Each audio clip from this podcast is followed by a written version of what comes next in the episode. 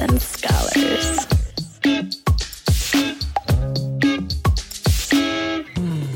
You were listening to a pleasure podcast.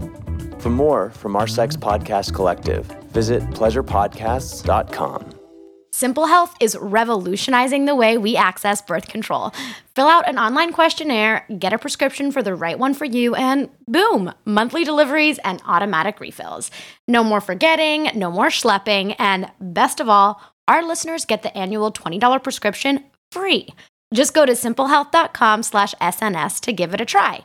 That's simplehealth.com slash S and S. Obviously, this is not a replacement for your annual well person exam. That's still super important, but it is the easiest way to get your birth control. Thanks for tuning in. Sluts and Scholars is a sex positive, shame free educational podcast where we try to help you talk smart and fuck smarter. While we love to give advice and resources, please note that this podcast or any emails from us are not intended to be therapy or a replacement for therapy. Welcome back to another week of Sluts and Scholars, where we talk smart and fuck smarter. I'm Simone. I'm a law student, and I really enjoy talking about and learning about sex. And normally, I am joined by the other hostess with the mostest, Nicoletta, but she is unavailable right now because she's busy being a tree at Stanford. Anyway, this week, we're joined by Juniper Fitzgerald. She's a mother, a writer, a former sex worker, and a current academic. Her children's book, How Mamas Love Their Babies, was heralded as a patriarchy smashing children's book and was the first to feature a sex working mother. All, lots of other work of hers has appeared in Tits and Sass, Mutha Magazine, Pacific Standard, Broadly, and others. She has a forthcoming auto theory with Feminist Press as well. She's very accomplished. Welcome, Juniper. Thank you so much for having me. Oh, I'm so happy to finally have you. It's been uh, some technical back and forth, to be quite honest. But I'm so glad you're joining us from the Midwest. Uh, very exciting. We need to be more, you know, culturally open to, to guests. We tend to focus on the coasts for sure. Well, that well, thank you, and that's probably why we've had technical di- difficulties because I am in the middle of nowhere. But um, you know, the middle of nowhere voices are important too. Exactly, which is actually why I'm, I'm so glad you're here. So, middle of nowhere, talking about sex work. So, like I said, we've talked about people who are former sex workers or current sex workers a lot on the coasts, but not in the middle of this country. How would you say the conversation around sex work is different there? Or if it's being had at all, am I just being judgy about people? Oh, no, that's a really good question. I think that, you know, the conversation is happening here in much the same way that it's happening in the rest of the country, um, in that it it is framed with this victimization framework, especially when we're talking about them presenting sex workers. Um, I would say that the mm-hmm. only difference is that there's not this kind of um, what I would consider a countercultural movement um, really pushing back on that narrative. So I'm kind of the only person uh, in my small town having that conversation. And um, and the kind of response that I get, especially in academia, is like, oh, so you must be pro trafficking then? Um, so that's a mm. really mm. hard uh, kind of misconception that I experience here in the Midwest. Um, and I think, you know, I've thought a lot about like Midwest nice and how that mm. there's like this pernicious part of Midwest nice and how it um, kind of hides um, a lot of things and hides the violence of the status quo, essentially. Like, how small town are we talking? Um, so I would say that my town, um, it, when everybody's dogs are home, is probably two hundred thousand people um, in the okay. city proper. So we're not like super small town. Um, we're definitely the biggest. Not a village. I was imagining a village. well, we're the biggest. we're the biggest town in the state, and basically every other town um, in this state is populated by sometimes 300 people, a thousand people. like we literally okay. have towns okay. that have 300 people in them therefore like being one of the only people uh, being vocal in this space. Do you feel like you frame your discourse around sex work differently to maybe make it more palatable or understandable by midwestern culture Um, another really great question. I, I wouldn't say that I do much to be palatable. I wish that I could do more, honestly. I often spend a great deal of time wondering how I can be more palatable to people. Um, but, uh, you know, I'm just, uh, I have my lived experiences in the sex industry and I have a great passion for sex workers' rights and mitigating exploitation and harm in the sex industry. So I would say that I'm a pretty uh, vocal person in my community and probably thought of as relatively insane as a result, which is not entirely wrong. Um, but uh, yeah, so to answer your question, no, I am not palatable. but so do you have any like examples maybe of because you have a kid, right? I do have an amazing child, yes. Ah, um, I, mean, I'm sure that any child of yours is just incredible. oh, yes, they are. They are amazing, and they um, actually change pronouns. Um, they are a gender expansive child, so um, they typically vacillate between she, hers, and they, them pronouns. So I might kind of switch it up throughout the interview, but um, Yes, she is amazing. I haven't heard that term before. Did you kind of come up with that or is it a is it a commonly used term? I think it's I don't know if it's common, um, but I've definitely heard it in different queer spaces. So I cannot mm-hmm. take credit for it. But um, I love the the imagery that comes with the idea of expansiveness too. Yeah. How did your child communicate this to you? Well, I've um, it's I mean it's been a huge value of mine um, ever since I had my child to incorporate the language of fluidity um, into our daily lives, and so ever since my child has been able to speak, I have asked them um, pretty f- regularly. I would say maybe weekly what their pronouns are, and um, so it's always just been kind of a part of our lives.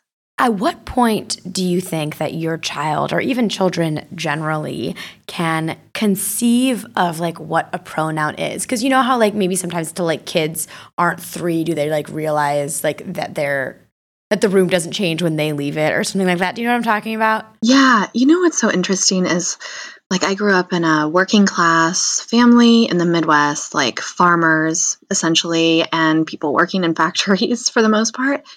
And so much of the conversation around gender, at least in that kind of working class Midwest culture, is like, well, kids you know are just different. There's boys and there's girls and and you can see the difference right away. Like r- as soon as they're born you can see the difference in gender. And it's like well if you can conceive of like newborn children understanding that they're a girl, then you can probably conceive of newborn children understanding that they're not a girl.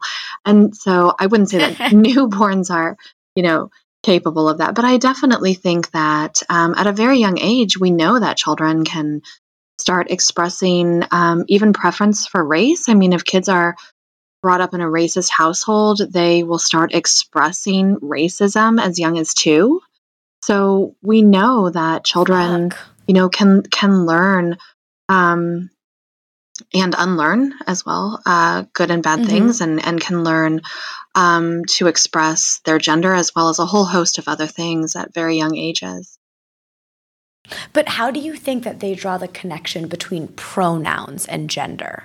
Like, I understand how you can you know have racist behaviors and racist thoughts without being being able to like name race as a as a kid like not even having the vocabulary or like the cognitive uh, conception of it but so do you think it's like the same or I don't know. I'm just trying to figure out like when I was a kid, how did I realize that she, her meant that like I felt like I was a girl? I don't know. Does that make sense? Yeah. I mean, kids are really curious. Um, and yeah, of course, saying like pronouns at a young age is kind of an abstract concept for a lot of children, and including mine. So when I say that I asked my child pronouns kind of weekly, um, what I should say is that I asked them if they wanted to be a girl or a boy or both or neither that week. Um, and so they, you know, were under, they could understand what a girl was, what a boy was. And thankfully, in my community, they also understand what non binary and gender expansive is. So, you know, they've just had access to all of these different kinds of people and different kinds of identities and um, have been um, very excited to express uh, themselves um, yeah, with that language. That's awesome. What a rad way to be able to break down gender for kids. It seems like you're really good at breaking down concepts into like very sensible understandable things for children. And so i guess that kind of brings me back to the to the book about like breaking down the concept of i mean all of this what we call quote unquote feminine labor as like being true actual real labor. And like this fucking hierarchy of labor is bullshit. And so making that clear to children but also being able to explain like what is one of the labors is sex work and how do you break that down for children?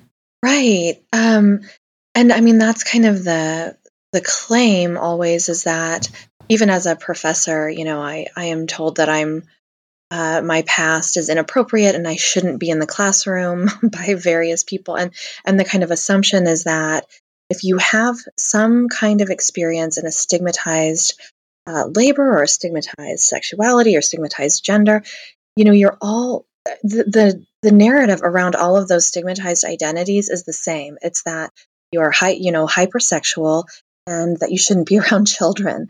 Um, so writing yeah. this book was really, um, I mean, euphoric in a way for me to just be able to like cross that boundary of um, being able to talk about sex work in a way that is not um, age inappropriate, obviously. So, um, and you know, I mean, some people think that teenagers shouldn't learn about sex. I mean, so there's just so many different ideas so about what is appropriate. Um, so it's a struggle, but it's uh, definitely one I'm thankful to be, you know, a conversation that I'm thankful to be a part of. How did you figure out how you wanted to talk about it? Because the way you distilled, like asking your child what gender they are or feel like at any given day or time or week, like that makes a lot of sense. But how do you have that conversation with children about sex work or your child? Yeah so um, obviously my child is five now and just beginning to ask questions about the body and ask questions about penises and vulvas. Um, so we haven't really talked about sex. So obviously a conversation about the nuances of the sex industry is not an appropriate conversation right now. Um, so, what I have said to my child is um, there is one sex shop in town. Um, and, you know, it's got this really bright window, and it's kind of miraculously, um, considering how conservative my town is, um, it's kind of in the middle of our downtown. So, if you're walking to like dinner, you can walk by this sex shop and they have, you know, in the window, it's like stiletto heels and sexy lingerie. Um, and I mean, it's really brightly lit. It looks like a really fun place. And so anytime that we've places. walked by it and my child has been like, oh, that, wow, look at that pretty stuff. Um, the conversation has really just been, oh, yeah, mama used to wear stuff like that for a job. And um, you know, my kid is like, oh, okay, boring story. Thanks, mom. like, I don't want to hear about your work, mom. Yeah, right. like, whatever. but so that's Why kind of the age appropriate. You... I mean, for me, and you can kind of see this in the book too, is like the age appropriate conversation for me. And I think other parents have different boundaries, but for me, the age appropriate conversation is a lot about um, clothing. Like I used to wear those kinds of shoes, and I used to wear that kind of um, outfit or lack of outfit, you know, um, to make money. Mm-hmm. And that's kind of the end of it.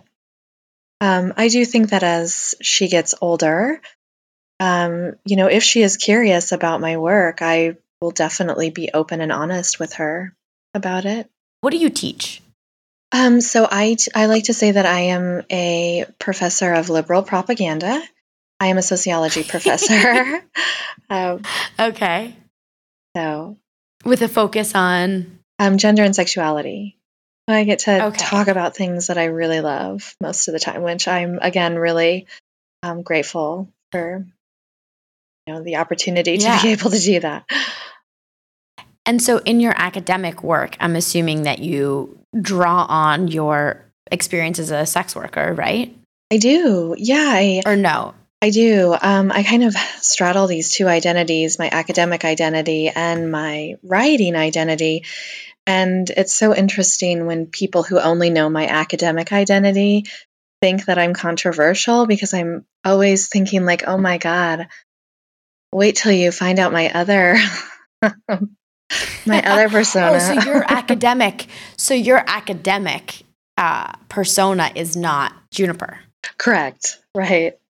Oh, yeah. Got it. okay. Okay. I'm starting to understand now. Sorry for missing that. So I thought that you both wrote. Um, okay. So your upcoming thing with uh, Feminist Press, the, the auto theory book, is not a, like an academic publication under your academic name. That's correct. But I do publish under my academic name as well. Um, so God, you're prolific as fuck. oh, that is so sweet. Um, how do you how do you make that distinction? How do you decide which which person is is the um, the name behind any sort of publication you make? What I, an interesting sort of split identity to have because they're not so split. Right. Yeah. I mean, honestly, it's a le- it's just the level of controversy in whatever it is I'm writing, um, and I like mm. to keep you know kind of the theoretical stuff. Um, I will use my legal academic name, and then the more fun writing, at least um, as I experience it, I reserve that for my my writing name, my Juniper name. But your TED Talk is under your Juniper name. It is, yes. And which is such a great fucking TED Talk, and everybody should go should go listen and watch it. Thank but you. So, are you more? Are you sorry? I'm fascinated by this. I hope our listeners think this is as interesting as I do because I'm about to go deep on this like identity as a meta as a because I'm also someone who uses a pseudonym. Um, yeah, I should have mentioned that. So I am a law student and my real name is not Simone, but I am in my law student capacity like I'm organizing like a big sex work decriminalization panel, right? And do I like use the the knowledge that I've accumulated through doing this podcast and speaking with people, uh, or am I just like this random, you know, law student who has an interest? so I totally. so I mean, I don't think it's as salient as as a, two different lives is for you, but it's very interesting to me. So when you do decide to do something that public are there like do, do, they bleed into each other? Like do, do the professional spaces of either you as juniper or your academic profession like intersect? Do you get called out in either? Like how do you handle that? Yeah i mean you know when you when you frame it like that it sounds really exciting like a really exciting life. Um, uh, i i would say that um, you know i have this other uh, aspect to myself where i my the, my appearance changes um, immensely in ways that I don't see that with other people. Just um, for various reasons, I'm chronically ill. Um, my shape changes like from month to month. My hair changes all the time. Um, so I just feel like I'm really always changing, and nobody ever notices me or can um, put my face to whatever it is I'm doing. So I'm I'm really thankful for that in some ways. And so, um, so you're so the parents of your kids' peers are already like shit talking you because you're a gender and sexuality professor. Oh yeah, not the other stuff. Oh my gosh! You know, um, some of my child's uh, peers in school, their parents have actually found my writing name, and which you know my Juniper name, um, and have written emails about how inappropriate I am and how I should not be allowed around children, which is really hilarious in a kind of superficial way.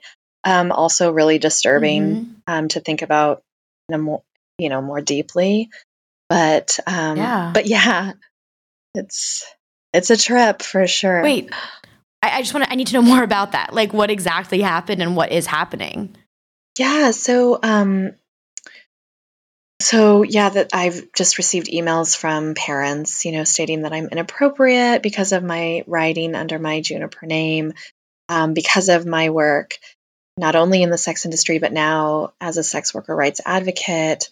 Um, and you want to know something really fucked up, which I haven't um, spoken about publicly just yet. But um, by the time this podcast comes out, I probably will be speaking about it on Twitter and elsewhere. but I've actually been asked to leave the school that my child is at.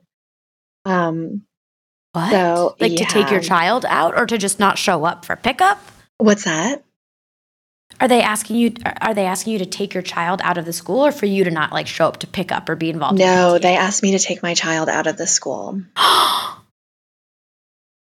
what are you Um, going to do? It's a series of, you know, my child has been bullied a bit, um, and I'm not sure if that's related to her gender or if it's just um, that there's bullies everywhere.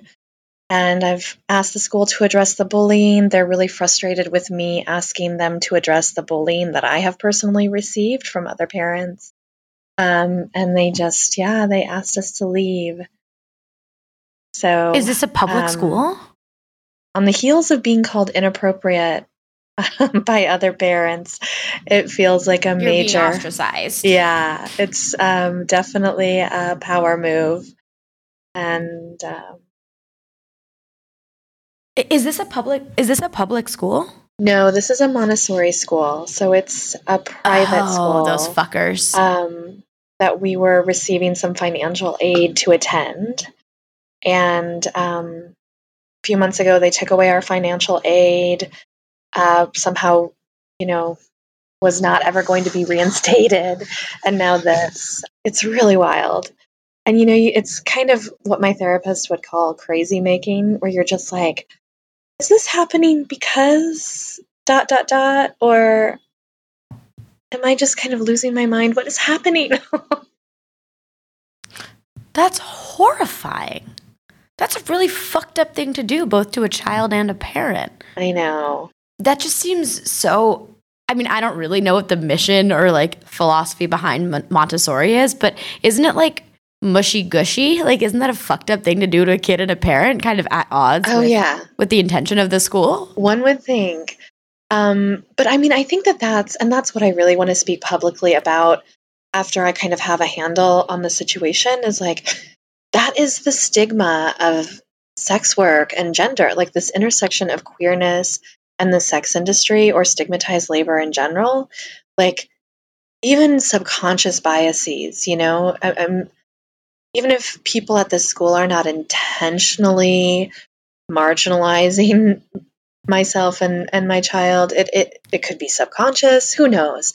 Um, but I do think that the lingering stigma of that intersection of queerness and stigmatized labor um, definitely has some role to play in this. That makes a lot of sense. I, I read in one of your interviews, I don't remember exactly which one, but um, you said that, or maybe you wrote this uh, the myth that we can't humanize sex workers for children without introducing age appropriate, age, without introducing age inappropriate conversations is no less outrageous and damaging than the idea that LGBTQ people should be kept away from children. Sex workers are people, sex workers are family, sex workers are parents. And so, even just hearing you talk about how this intersection of like queerness and like sex worker beingness se- se- seems to be like the crystallization of this stigma, like so obviously, of this specific Venn diagram. Absolutely. You have the proof. The proof is in the pudding. Yes, absolutely. And you know, this is coming like I think about these things happening to me and I have um I'm so privileged in the safety nets that I have now that I am I, I am in the straight labor labor force. Um and and just to think about like how fucked up it is that if that's happening to me, imagine how much more horrible it is for people who do not have the kind of safety nets that I do. And um it's just it's wild and it's also i mean i think another part of this that feels really depressing is that um, so many feminists I, I mean i consider myself a feminist not a swerf or a terf obviously but I, I think a lot of swerfs and terfs people who call themselves feminists but are sex worker exclusionary or trans exclusionary you know they are helping to propagate this social stigma um, this really alienating stigma, it, and it is indeed lethal stigma. What's really sounding fucked up to me is with this like taking your kid or kicking your kid outside of this school. My understanding is also that you're not allowed to homeschool your child because of your previous work, right? That is correct. So um, I was in a, a, sting a while ago in Las Vegas, and um, essentially in my state, if you have something on your record that prevents you from teaching elementary students, like in a public school, which a sting on your record would prevent one from doing so, um, then you, if you're, if you can't teach at a public school, then you cannot teach your own child. That's the law in my state. So, yeah, I am wow. legally not allowed to homeschool my own child there's just like so much to unpack there. I'm just curious, like, again, as someone who seems really able to uh, commun- break down things into a completely like age appropriate and understandable conversation with children, like, how would you explain this, like, not only the not being able to homeschool situation, but also like the fact that they're being asked to leave that school? Or how, how do you like, expect to frame it? Yeah, I, you know, I wouldn't, um, I definitely would not tell my five year old any of the things that I'm telling you. I I think um, I we've had a lot of conversations about bullying, and uh, I actually just got a really amazing book called like the Child Empowerment Book or something like that. It's a workbook for helping kids empower themselves to deal with bullies. So we've had a lot of conversations around bullies. Um, and I, I guess that's where I kind of keep the conversation.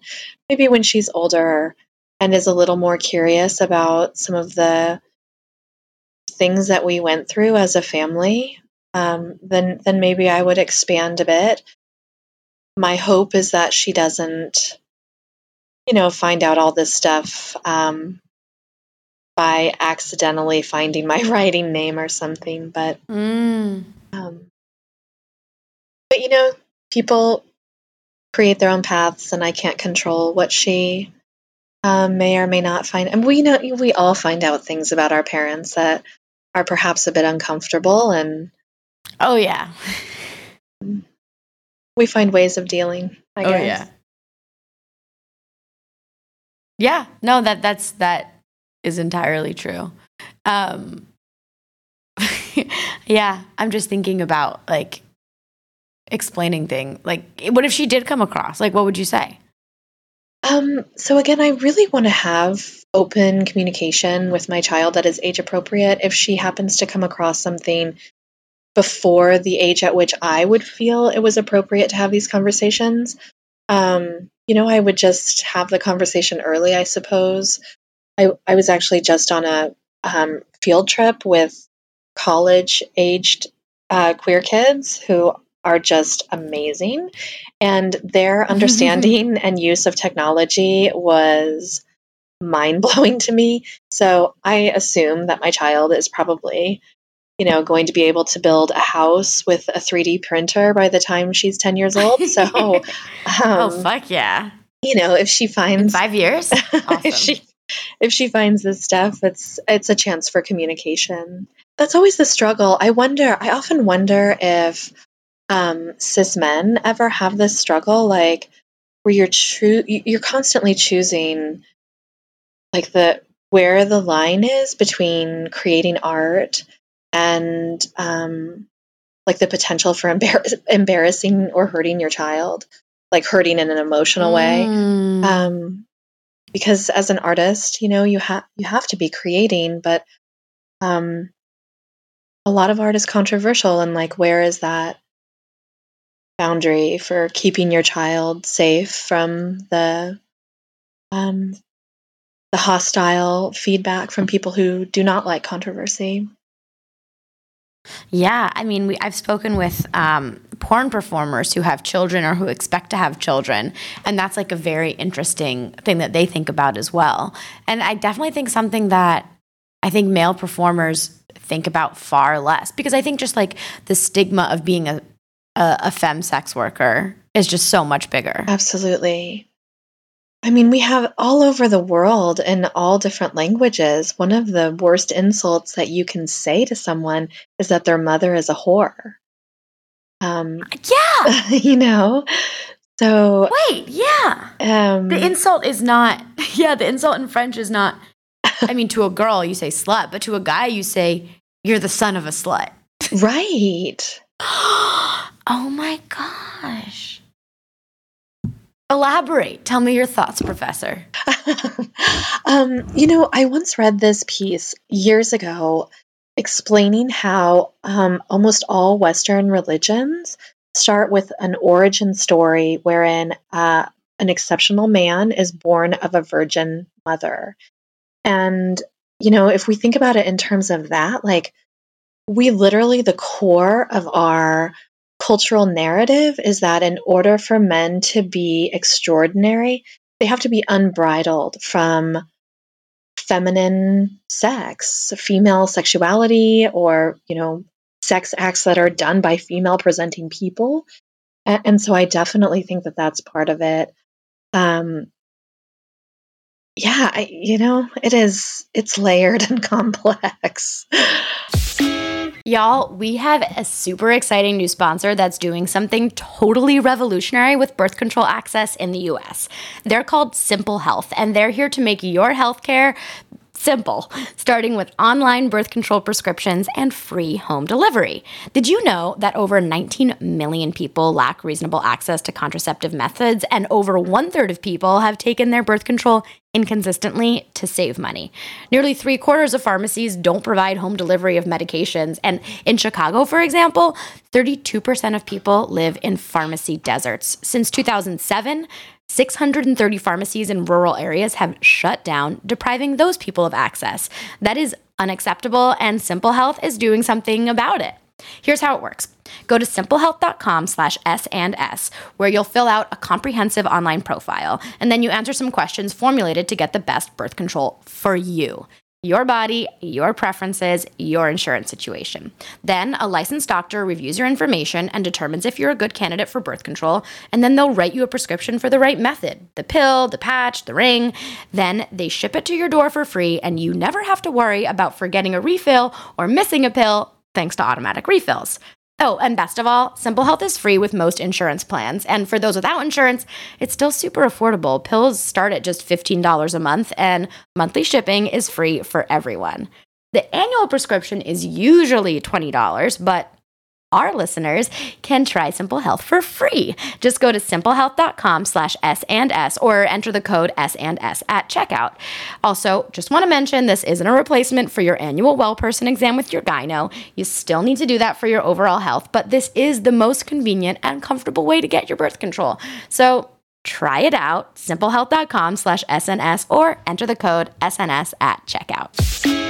Okay, so we're talking about like a lot of the shitty people out there, but like who's in your boat with you? Tell me about the other parents. Tell me about the other parents who are current sex workers or former sex workers or who have GNC kids. Like tell me about that kinship. Yeah, I mean, I would say that um, other sex working parents are my lifeline. Um, in fact, um, a person who is still working in the sex industry um, I I was there when when she found out she was pregnant. She was the first person I called when I found out I was pregnant, even before I told um, my Aww. partner. And um, you know, I will never forget. After giving birth to my child, I had this wonderful opportunity to go to San Francisco and make a porn with Madison Young and Jiz Lee, um, and Annie Sprinkle was there, um, like just amazing people, and many of whom were parents themselves, um, mostly queer, non binary, trans people. And that kind of community is truly how I understand revolution. I mean, just being together with each other, um, making a porn, and then going out to dinner together with our children and our partners is really um, just revolutionary, at least in my eyes, forming that community, um, a community that shares. Um, you know, we, we understand how deeply stigmatized all of these identities are. And um, yeah, I mean, it's, and even having Twitter and being able to talk about some of these issues and some of the um, direct messages that I've received from complete strangers stating that they are sex working mm. parents and um, that it's just nice to know that other sex working parents are out there is really quite lovely. You can't really find out that another parent is a sex working parent like casually or easily. Like there is this necessity of keeping it secret because of the society we live in. And so being able to find one another must therefore be, you know, all the more challenging, but all the more immensely rewarding and relieving and all of that. Oh, right. Yes, absolutely. You know, I'm I'm lucky in that I've been I was in the sex industry for a really long time um, for most of my adult life. So I've just kind of had these friendships that have lasted um, two decades, and we've all had children, you know, together, um, not with each other. Well, some of us have had children with each other, um, but we've had children, you know, around the same time, um, and we've just kind of grown together. Um, I, I hope that kind of, you know, I see some of these uh, new, newly minted sex workers online, and I do hope that they are able to foster the same kind of community. I know it's much more difficult um, since FOSTA and SESTA passed, for example, to create mm, community. Mm, yeah. So, um, yeah, I mean, I, I hope that I can use my my platform to engender changes to policies that prevent community, for example. But um, but in any case, yes, community is so important, and so is representation, and um, finding your people. Is one of the important things about decrim right? So you mentioned that part of the reason that like you can't homeschool is that like if you've been a part of a sting and therefore can't teach in a public school you can't homeschool your own child. But if decrim were to happen then the sting would like be expunged. Is that true? Oh i you know i don't know about expunging records but i do know that under i mean decrim is problematic too. We uh, a lot of us in the sex worker rights movement are actually talking about anti criminalization. Um, and the difference Ooh. being acknowledging that it's a process rather than just a policy change. Because, for example, in New Zealand, you know, you where they have implemented decrim, there's still racist social structures. Like there's there's decrim on the books, but people are still getting deported. You know what I mean? Um, so yeah. Um, in any case, uh, I'm not sure about expunging, but decrim being the policy change that would prevent the criminalization of the buying or selling of sex.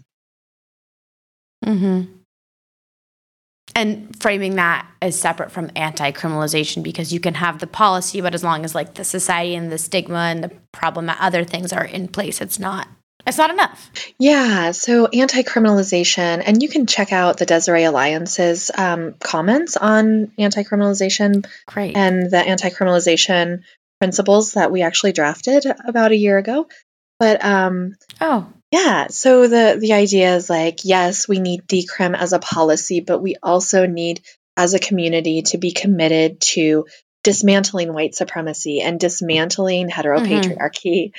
And um, mm-hmm so yeah, anti-crim for the win. Do you, but do you think the policy? Do you think the policy can be? So you think that policy is sort of easier to implement in name? It's you don't think that you know the policy will truly only be in effect if you're also like does it does the order matter?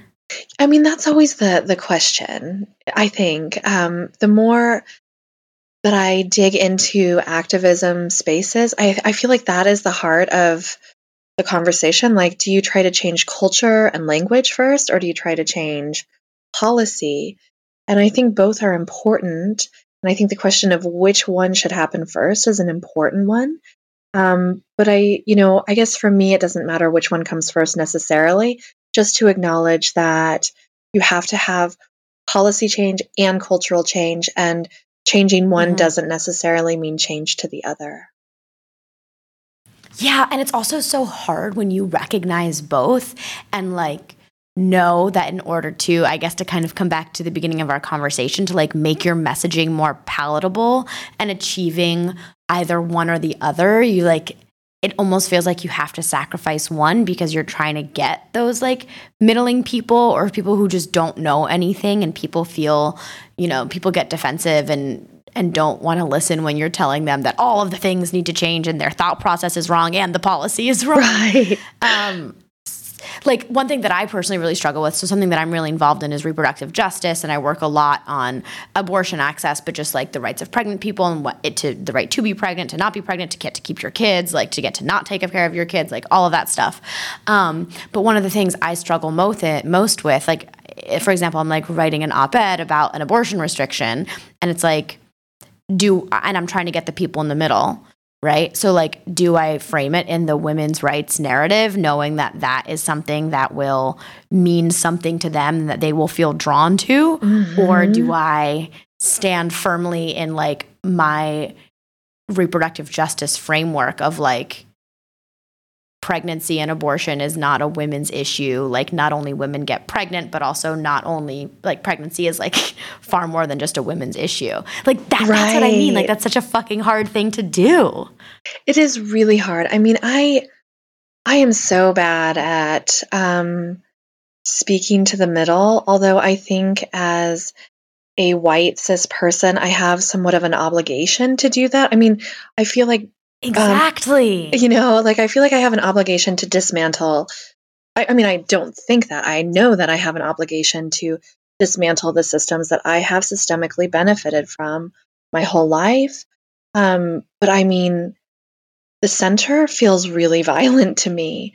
Um, mm-hmm. and and so it's di- you know it's difficult to try to move people um, when you think that their ideas are violent at their core. I mean, somebody, you know, it's kind of a centrist position nowadays to think that a Nazi should have a platform. Like everybody gets a platform, right? It is like, like the centrist, Ugh. you know, the centrist battle yeah. cry. And I just, I mean, it takes my breath away. It's like, how do I even speak to somebody who thinks that? Um, but I guess yeah. that's where American politics are right now. Well, it's really interesting. So George Lakoff has this thing. Um, he has this book called Thinking Points, and people have different feelings on George Lakoff, but um, he comes he, he, talks about how like there's this idea of biconceptuals and like bi stuff I totally get, but um, but like biconceptuals is like people aren't really centrists. It's that like they they like haven't yet decided like where they land on a specific issue. So ah. they're the people that you can sway. Interesting. And so that's why they seem centrist. And so I totally agree with you that the center feels really fucking violent, but it's almost because perhaps they feel it feels so violent because these are people who could believe right. the violent thing and just knowing that someone isn't already like that's fucked up and wrong. Like what you're saying that people could be like yeah i understand why nazis should be able to speak. Like even if they don't actually believe that they should the fact that they can see why they should right. is so terrifying. But that's also why there's all the more urgent need to speak to them in a language that they understand to make sure that that i can see how it's okay doesn't become their it is okay. Right. Absolutely. Yes it's it's really hard. It's so hard. And I also know you have to go to bed and have a kid to take care of. And we, it's getting very late. I feel like I could talk about this with you for a long time. It's such a great um, conversation. I'm just wondering.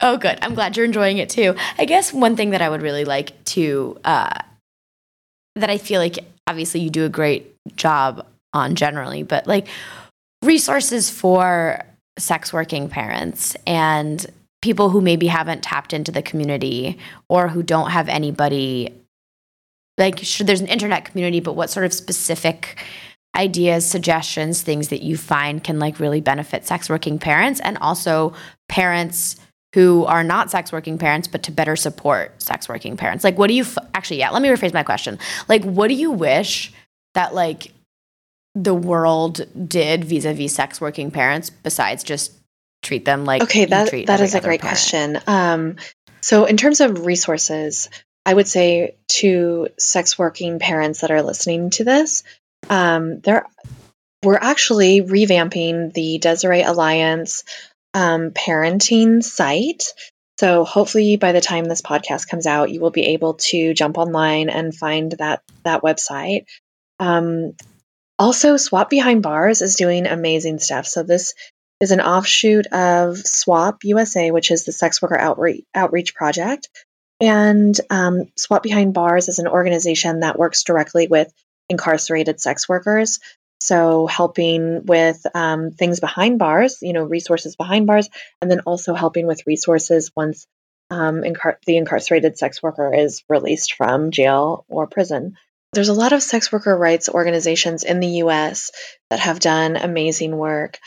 Um, but unfortunately, again, with FOSTA and SESTA, um, many of these organizations have had to disband for fear of being accused of trafficking because, you know, now even assisting a sex worker in need can be considered trafficking. So, um, mm-hmm. I would also say to any sex working parent that is listening to this program, you can find me on Twitter, and I am always happy to do GoFundMe campaigns or whatever um, m- you know money raising platform you prefer. If you are in a bad situation and need help just getting fast cash, um, please DM me. My DMs are always open, and um, hmm. and depending on where you're at Not in the world, I'm sorry. Not for dick pics. Not for dick pics. No. Nope. I just always feel like you need to say that. Like I feel like whenever you say like my DMs are open, there is someone out there with a penis who will be like, "Oh, that means I can send them a photo of this." You know, I Sorry, really caveat. don't understand. oh, what? Being a femme on the internet. Done. Right? My goodness. Um yep. but yeah, depending on where you're at in the world, I um I, I have a lot of pe- really amazing people in my life, and I, I like to think that I am able to get people in contact with um, whomever they might need at that moment, um, depending on where they're at. So please DM me. and there's a lot of other sex working parents on Twitter yeah. as well. And I think also for like non sex working parents, I don't know, I am not a sex worker, but I think it's super important obviously to center to center the voices of sex workers, but to also be very clear that like this is an issue that like everybody should care about as a parent, as like a person who lives in this world, who lives in like this capitalist system that we're in. And if you are trying in any way to make it better like this is an important thing that like not only sex workers should be like putting their bodies on the line for. Um so just saying we all have a responsibility too. Absolutely. I few years ago wrote a piece for Yahoo News of all places. And um, it was about how my mother actually lost custody of me um, because she had had an affair. So this was like the 80s. Yeah. And in mm-hmm. in the Midwest, you as a mother could literally lose custody, lose any kind of access to your child um, for ha- having the audacity to fuck someone. So obviously, my mother was um, having an affair that was not commercial, but you know the parallels between um, my mother's experience and my fear as a former sex worker and a parent of custody issues. I mean, th- those parallels are things that we should all be concerned about. If you can lose your children because you have made a decision to have consensual sex with another adult or multiple adults, I mean, that's scary. Yeah. No, it really is. Uh, that's so. I'm gonna. I'm actually in a class where we talk about this stuff right now called family law, but it's really just oh, about interesting. like who's allowed to marry who, who's allowed to fuck who, like, and then like once you get divorced, like how much does the state get involved? Like, how can you judge the fitness of a parent? And like now legally, you're not allowed to judge the like moral character of a parent when it comes to custody but like obviously who's deciding that uh the judge and the judge has biases anyway it's all very interesting fucked up complicated stuff that we could talk about forever so you're telling people to reach out to you. How can they find what you're doing? How can they read your how can they find your upcoming book? Is there a title we should be looking for? Uh, let us tell us tell us tell us. Yes well thank you for that plug. Um, it'll be out by feminist press um, as soon as it's done, hopefully by next fall. Um, and it's had about a million different titles at this point. but it is an auto theory um, looking at the intersection of work in the sex industry, chronic illness, drug use, and motherhood. And the thing that I really love about this auto theory, so it's kind of in the style of Maggie Nelson's work, um, which I adore and really respect. Um, what I really enjoy about this new book that I'm writing is I'm able to, I've kept a journal since I was nine years old, almost daily. And to be able to go back and look What? at the, um, the kind of whorephobic language that I was using as a child and just really internalized sexist ideas to be able to like see that in writing and unpack it is really fun kind kind of traumatizing but really fun. And that's um, part of the book is like all of these old journal writings from when i was a child Oh yeah, no, the fucked up shit we internalize as children. One girl uh, called me a slut, and then I was like, "Well, you're just a tomboy," and like making that a real, like, basically insulting, like.